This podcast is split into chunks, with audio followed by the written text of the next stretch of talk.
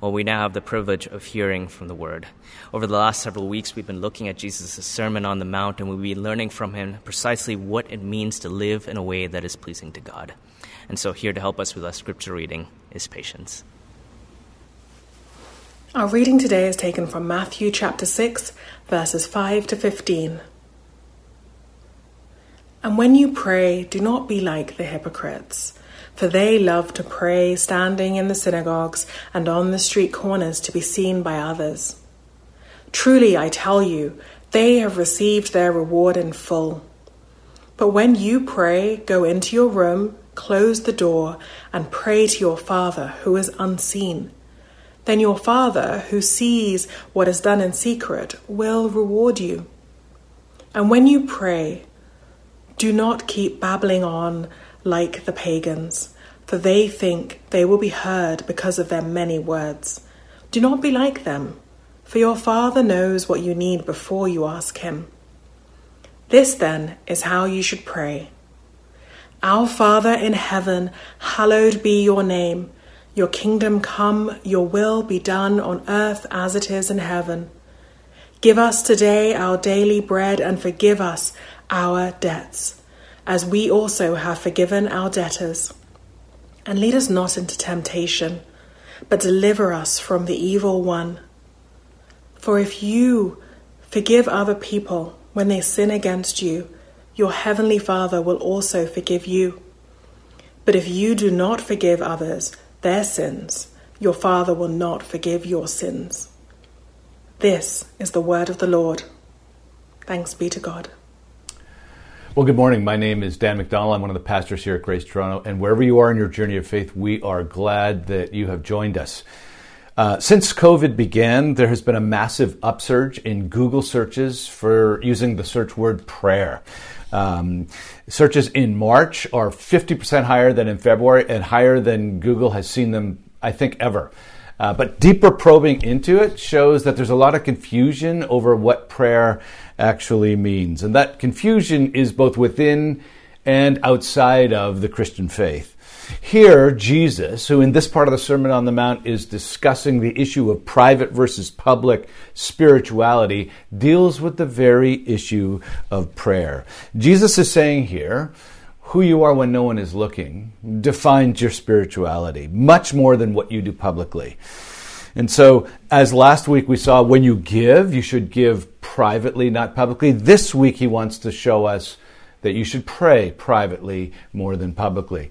But in the midst of this discussion, he gives us some really important, challenging, provocative, even profound helps on how to pray according to the gospel that he has brought in. And so let's look at that. We're going to do this in the next two weeks.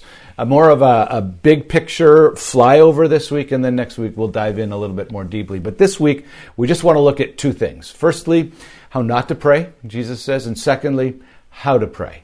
Uh, firstly, how not to pray. Jesus begins this section by telling us a couple of things we should avoid when we're praying. And the first thing he says that we should avoid is when you pray or fast, don't do it to get public approval. He says, don't stand on street corners where people can see you. Don't pray in ways that make it obvious that you're praying, that you're spiritual. Because if you're praying to get the approval of those around you, then you've got your reward. God's not even hearing really. He's not going to reward that motivation, that attitude. God knows your heart. He knows the real reason you're praying. It's for personal approval, for personal status within the community. It's for branding yourself as some kind of spiritual person. And so he says, don't do that. Instead, pray privately. Go into a room. In, in, in, the verbiage here and in the ancient Near East at this time, ancient Israel at this time, the room he's discussing is an inner room with no outer windows. It's a very private room that you're to go into when you do your pr- praying. And the same principle uh, applies to fasting, which we'll talk about a little bit more next week. When you fast, and Jesus, by the way, he assumes you will fast, then hide the fact that you're fasting from others. This is just another example of a Jesus shaped spirituality. It is from the inside out. It's about the heart more than it's about the behavior. The gospel always, always says this. What you do comes from what you love, and what you love is what matters to God. James K.A. Smith, popular Christian author, uh, even wrote a whole book about it called You Are What You Love. And he is only repeating the ideas of the Puritan thinker Henry Scougal, who wrote these words The worth and excellency of a soul is to be measured by the object of its love. That's what true spirituality is, even when it comes to prayer. Unlike the vast majority of world religions, Christianity is essentially about your heart and your deepest inner motivations. So, if you love the approval of others, and that's your motivation for praying, then you love your own glory. You're praying to an audience of those around you so that they can approve you. Your prayer is about you. Your fasting is about you if it's done this way. And so, Jesus' first example of how not to pray is this don't pray for the approval of others, because that's not what prayer is. When you pray, you pray to an audience of one God Himself. God doesn't need you to be on a street corner to hear you. God doesn't need you to be out in public to know that you're praying. God says, The people whom I reward when they pray are people who are praying to me, not to others, not to look good. It's not some form of virtue signaling. Now, there's a second danger, though, that Jesus will, will talk about, and that is even if you get that you're praying to God, you can come to God the wrong way. And, and, that's what he says here. He says, when you are praying, and you will see it a little bit later in the verse, verse 7, do not heap up empty phrases as the Gentiles do, for they think that they will be heard for their many words. Do not be like them, for your Father knows what you need before you ask him. Did you hear that?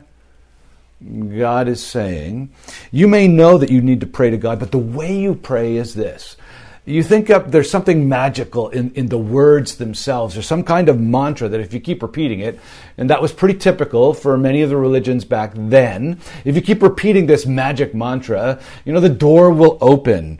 Um, we do this, even those of us who are secular, even those of us who call ourselves Christian, we try and find the right way to open the key to earn God's approval so He'll answer our prayers.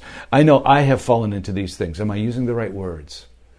Um, is my heart really pure enough when I'm when I'm praying these words? Am, am I quoting enough scripture in these words to show God that I'm serious?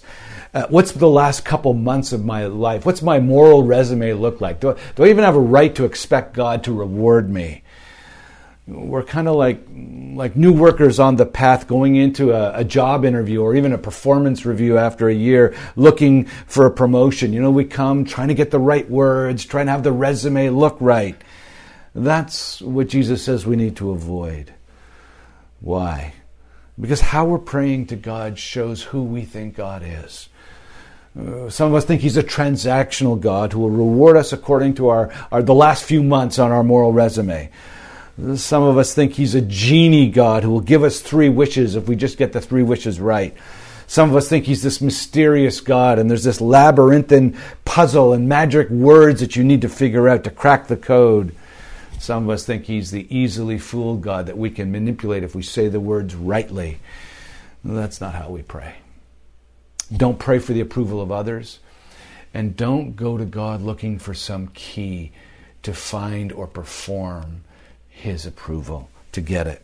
You don't need tricks. What does he say? He say your heavenly Father already knows what you need. That's a clue to our next our next point, how to pray. But let's summarize this quickly. When we pray, we don't pray for others' approval. We pray to an audience of one. Secondly, when we pray to God, we don't pray to earn his approval.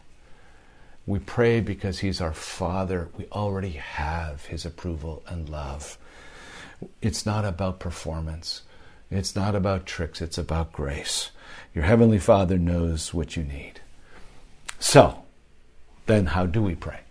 Well, let's take that transitional phrase. Your Heavenly Father knows what you need. And then the first part of the prayer He gives us when you pray, He says, Pray this way Our Father in heaven.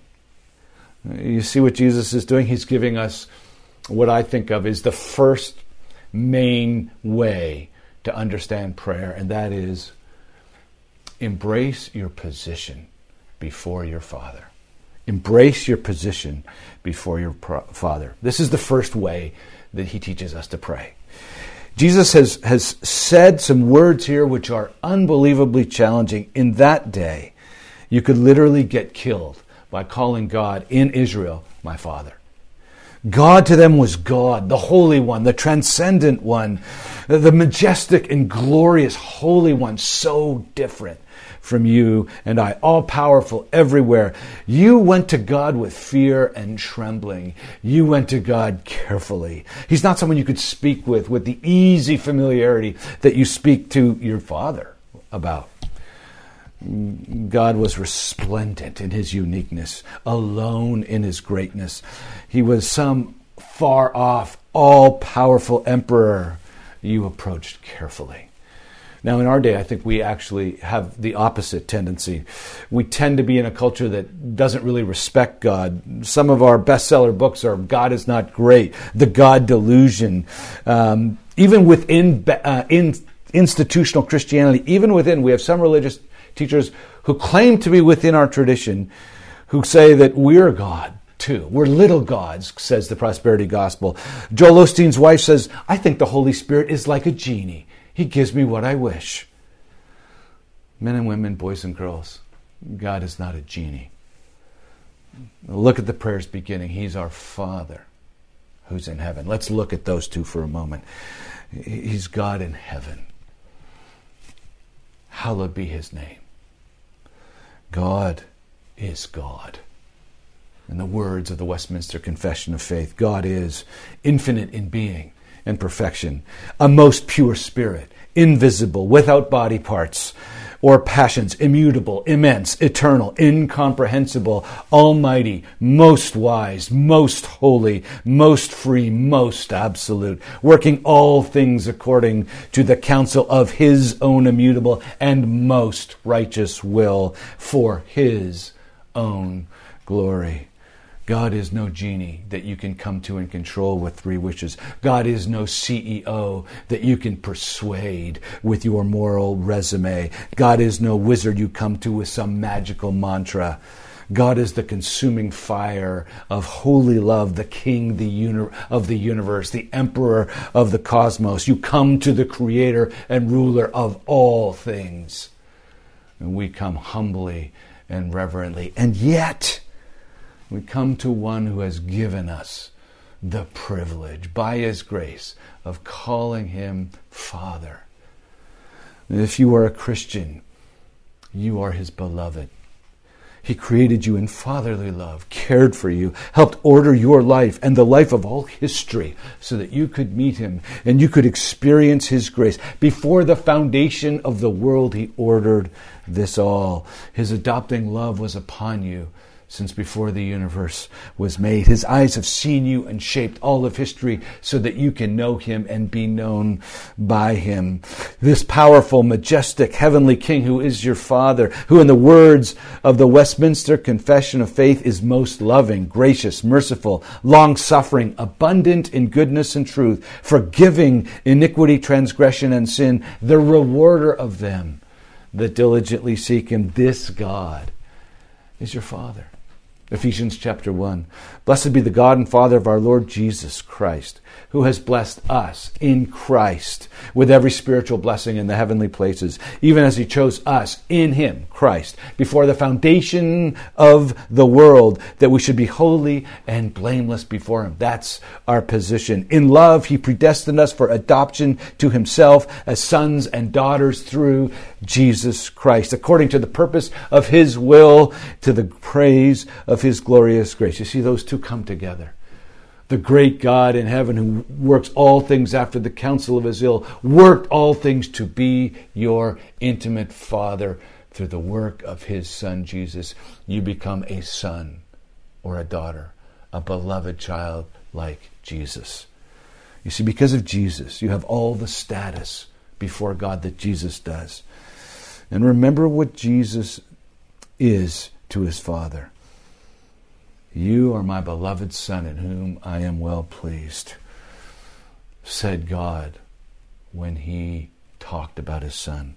But in Romans chapter 8, 15 and 16, it says, We've received that same status. It says, We've not received a spirit of fear leading to slavery, but a spirit of adoption by which we cry, Abba, Father. The Spirit Himself bears witness with our spirit that we are children of God. Therefore, the pleasure God has in His Son, Jesus, this is my beloved Son, in whom I am well pleased, is the exact pleasure He has in all His sons and daughters who have become His sons and daughters through faith in Jesus and His work on the cross. Embrace your position before Him. Because if you do that, the idea of prayer gets transformed. It's not some laundry list. Uh, of, of requests. It's not some puzzle trying to get answers. It's not some manipulative approach to a deity to try and fool or a genie to extract wishes from. It's the confident walk of a beloved child to commune with their loving Father. If you're a skeptic, think about these implications. I know you might find this perspective hard to believe because you know that the, the, the, primary belief in prayer we have in our culture today usually collapses into one of two poles. One, it's, it's this kind of mindful meditation that we do for our own emotional and psychological centering and well being. Or secondly, it's a kind of dutiful, confused, labyrinthine approach to some far off deity, hoping that the message somehow gets through, through the bureaucracy and the confusing murkiness. But that's not the gospel view of prayer. The gospel view is that the God of the universe has become your daddy. He is both at the same time. And he invites you into that kind of relationship. Now, if you're a Christian, think just quickly about these implications. I know many of us feel inadequate to go before God. We don't, we don't know what to say. But it says here, the Father knows your need. So you can safely come and know that He knows your needs. You don't even have to say them right. He'll listen carefully despite your inadequacy of saying it. Secondly, He doesn't just know your need, He loves you like He loves Jesus. So you can safely come even though you feel spiritually inadequate. And you know that He will listen carefully to what you have to say and your requests, just like I listen carefully to my beloved daughter, even though she sometimes blurts them out and she doesn't always come to me with a great moral resume or she hasn't treated me well. She's my daughter and I love her. He knows your need. He has adopted you as Father. And finally, He's the God in heaven. He has the power to meet your needs when you come to Him. Those three things are true just by this position. God loved his son, and he loved his adopted children that he wanted to adopt. But to purchase our adoption, he had to say no to the prayer of his beloved son at one point. Think about that. God sometimes says no to us, uh, but that's for our good. In the Garden of Gethsemane, Jesus asked his Father, Father, if it be your will, take this cup from me. He didn't want to go to the cross. He emotionally was recoiling at the pain and the alienation he was going to experience. But God the Father looked at his beloved Son and said, I won't answer that prayer because I've got all these children I want to adopt. And I need you to bear the guilt and the pain of the cross to purchase the adoption of my other kids. And so sometimes God says no in love for our good, as he said no in love to even his beloved Son Jesus.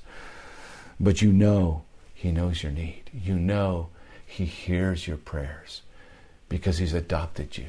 And you know he has the power to meet your needs. How do we pray? We start by embracing our position before our Father. Now, secondly, we embrace Jesus' perspective on what prayer really is. And, and I get this from a quick look at the Lord's Prayer. If you look at the Lord's Prayer, you're going to see that after it says, Our Father in heaven, it has six different quick petitions. The first three are about God. Hallowed be your name, your kingdom come, your will be done. The next three are about us. Give us this day our daily bread, forgive us our sins, and lead us not into temptation and protect us from the evil one. They might be four or three, depending on how you break them out. But they look like they're two couplets of three. That seems to be the structure of his prayer. But now look at the order. Which three come first? Yeah. The three about God. This sets the tone, the perspective of what prayer really is. This first set of three, we'll look at them quickly. We might look at them in more detail next week. Firstly, hallowed be your name. Literally, it means may your name, may your reputation, may your fame be honored and revered. On earth as it is in heaven. All three of these petitions are meant to be finished with on earth as it is in heaven.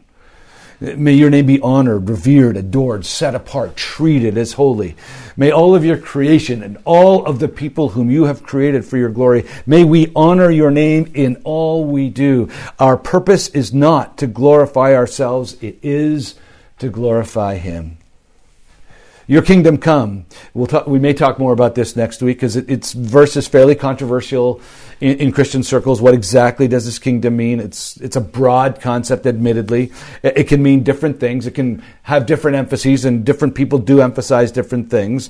It includes such things as the triumph of justice, the ending of oppression, the banishing of evil.